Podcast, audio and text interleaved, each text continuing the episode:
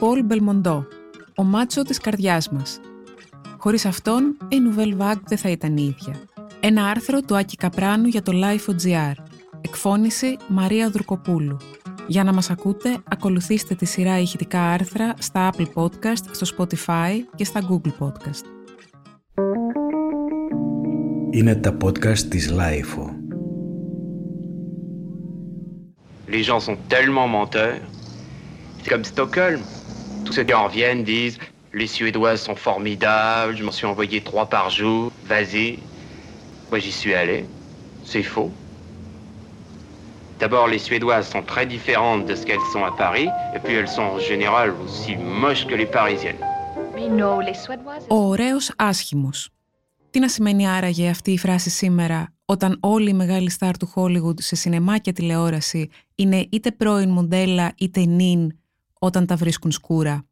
Γιατί μπορεί ο Ζαν Πολ Μπελμοντό να μην είχε το τέλειο πρόσωπο του Brad Pitt, τη σχεδόν πλαστική ομορφιά του Τιμωτέ Σαλαμέ ή την κοψιά ολάκερη της υπερηρωικής στρατιάς της Marvel ή της DC, που θα μπορούσαν άνετα να πρωταγωνιστούν σε ένα πρόμο φιλμάκι της Ευγονικής, αν κάποιος θα ήθελε να μας την πουλήσει δηλαδή, ο ίδιος όμως δεν έδινε δεκάρα. Και ρέφαρε με αφθάδια, τσαμπουκά, αλλά και γνήσια μάτσο γοητεία την εποχή εκείνη που αν ήσουν όντως τοξικός δεν ήσουν δά και τόσο αρενοπός.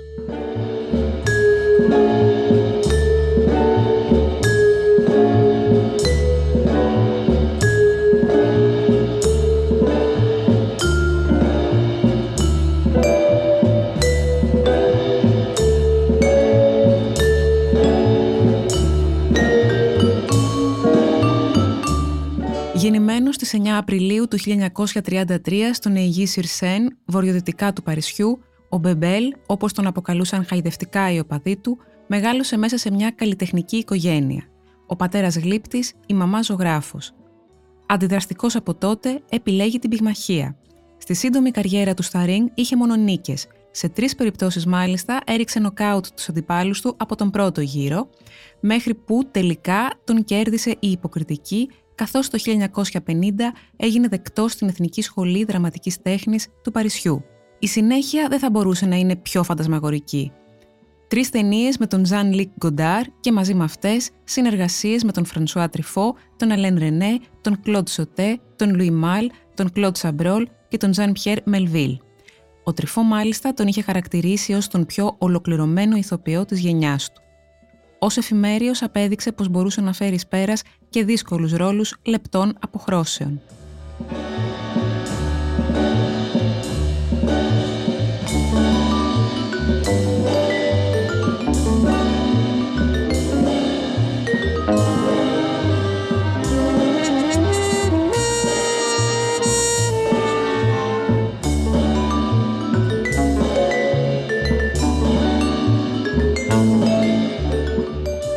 Αλλά ο Μπεμπέλ δεν ήταν εκλεκτικός.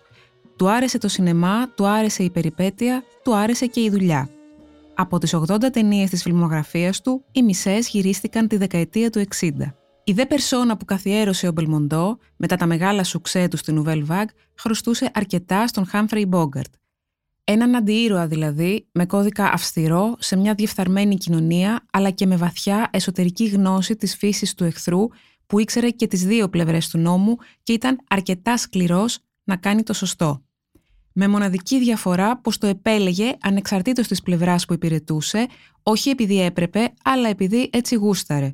Διόλου τυχαίως ο τίτλος μιας μεταγενέστερης περιπετειάς του, «Μπάτσος ή Αλήτης». Και φυσικά αντιπροσώπευσε μια μορφή ακραίας αντίδρασης ενάντια στη μεταπολεμική μανία για ασφάλεια.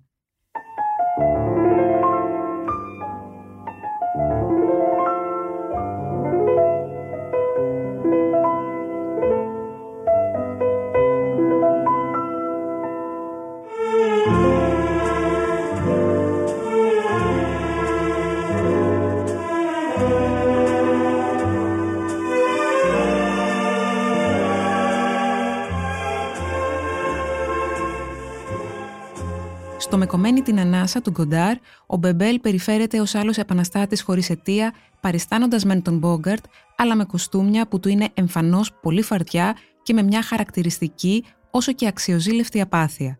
Σκοτώνει έναν αστυνομικό και παίρνει όλες τις λάθος αποφάσεις, αλλά εσύ τον θαυμάζεις ακόμα και σήμερα κόντρα και πάλι στις εκνευριστικές διδαχές αυτοβελτίωσης που πρωταγωνιστούν σήμερα.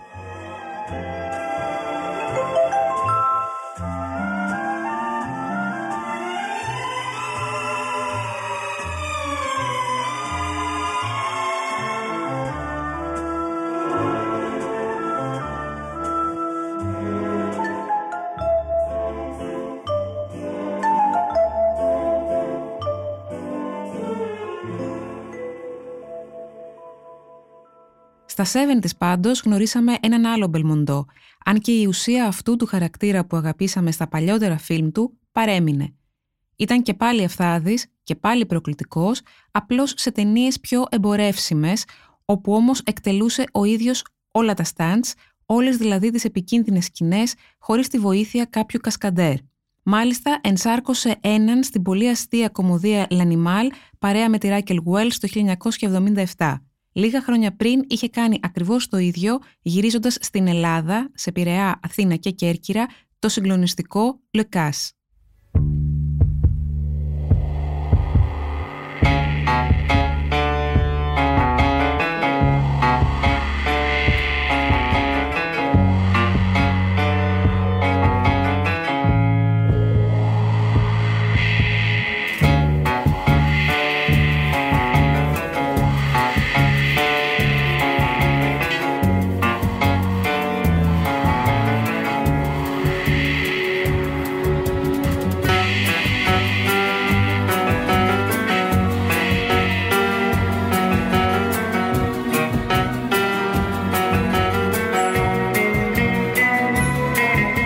Δεν χορταίναμε να βλέπουμε αυτό το αφθάδικο τραχή όσο και μεταδοτικό χαμόγελο του ήρωα που πρωταγωνίστησε στις ταινίες του Henri Verneuil, του Claude Zidi, του Λοτνέρ και του Ντεμπροκά. Ταινίες που δεν αγάπησαν οι κριτικοί, αλλά λατρεύτηκαν ανά την Ιφίλιο, καθώς η Ευρώπη ακόμα μπορούσε να προσφέρει δυνατό προϊόν και να κοντράρει στα ίσα τα αστυνομικά θρίλερ του Hollywood. Εξάλλου, κανείς Αμερικανός τότε δεν είχε αυτόν τον αέρα. Αυτός άλλωστε ήταν που τον έκανε ακαταμάχητο, τόσο στις γυναίκες όσο και στους άντρες της εποχής του. Οι τελευταίοι ήθελαν να του μοιάζουν και οι πρώτες να τον έχουν. Κανείς δεν πρέπει να έπεσε από τα σύννεφα όταν αποκαλύφθηκε ο παράνομος δεσμός του με την Ούρσουλα Άντρες που οδήγησε στο διαζύγιο του με την Ελοντή Κωνσταντάν. Από μια άποψη μπορούμε να βρούμε όλο αυτό το χαρακτηριστικό θράσος στους ήρωες που λάνσερε η Αμερική από τα τέλη του 80 και μετά με ηθοποιούς σαν τον Bruce Willis που στις πρώτες ταινίες της σειράς Πολύ σκληρός για να πεθάνει, εξολοθρεύει μια ολάκερη ομάδα τρομοκρατών, εκτοξεύοντας κοινικά καλαμπούρια και πηδά από ένα φλεγόμενο αεροπλάνο. Η διαφορά όμως είναι πως ο τελευταίος το έκανε με τη βοήθεια των ειδικών ΕΦΕ, καθώς ήταν καλός μόνος στα καλαμπούρια. Ενώ ο Μπεμπέλ μπορούσε άνετα να κρεμαστεί από ένα αληθινό αεροπλάνο εν πτήση στο αντιναζιστικό έπος «Ο Άσος των Άσων» με τον τηλεφακό να δουλεύει υπερορίες, ούτως ώστε να σιγουρευτούμε πως ναι, είναι αυτός που ρισκάρει τη ζωή του μπροστά στα μάτια μας και όχι κάποιος ανώνυμος κασκαντέρ.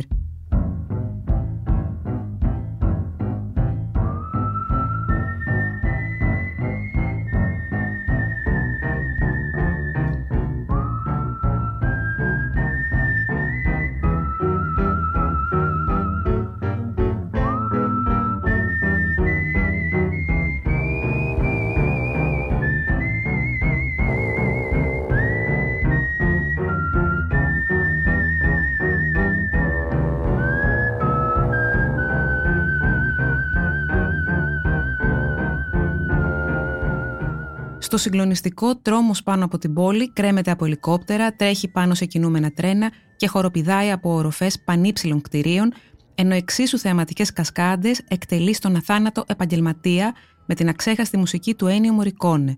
Με εμάς να συνεχίζουμε να τον θαυμάζουμε.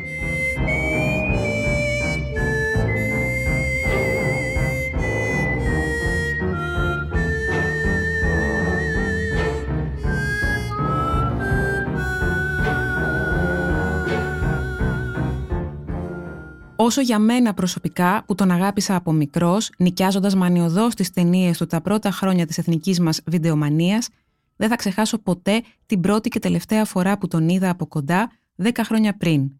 Σε μια τελετή βράβευσης για το σύνολο της καριέρας του στο φεστιβάλ Κανόν.